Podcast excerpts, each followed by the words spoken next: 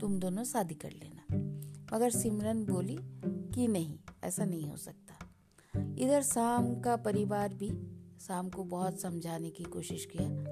उनके papa mummy भी बोले कि अभी पढ़ाई करो, अभी आप लोगों का शादी करने की उम्र नहीं है, अभी पढ़ाई पे फोकस करो। मगर शाम बोला, नहीं, मुझे शादी करनी है। हम लोग एक साथ शादी करके रह के भी हम लोग यूपीएससी निकाल पाएँगे। अपने पापा मम्मी का दोनों ही बच्चे बात नहीं माने। उन्होंने बहुत कोशिश किया पापा मम्मी मनाने का।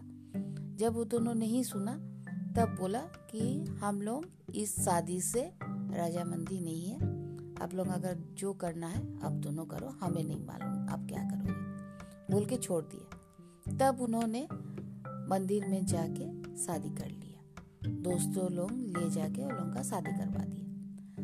कुछ दिन वो लोग फिर साथ में रहने लगे, मगर वो लोगों का पढ़ाई में दोनों का ही मन भटकने लगा।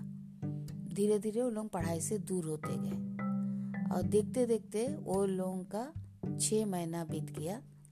छ महीना के अंदर वो दोनों का ऐसा परिस्थिति हो गया कि दोनों दोनों के साथ और नहीं रहना चाह।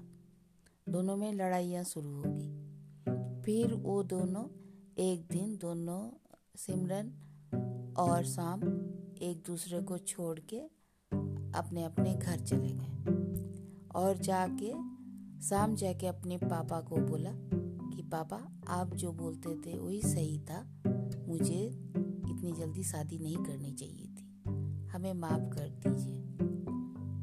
उनके पिताजी शाम का पिताजी बोला ये तो मुझे मालूम था बेटा। इसीलिए तो समझा रहा था।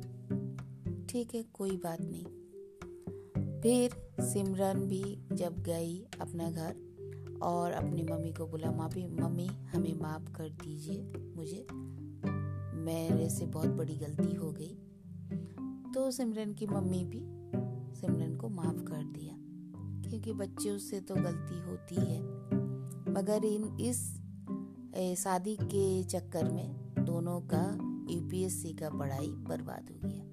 दोनों इतने ब्रिलियंट थे, मगर दोनों और आगे नहीं कर पाए।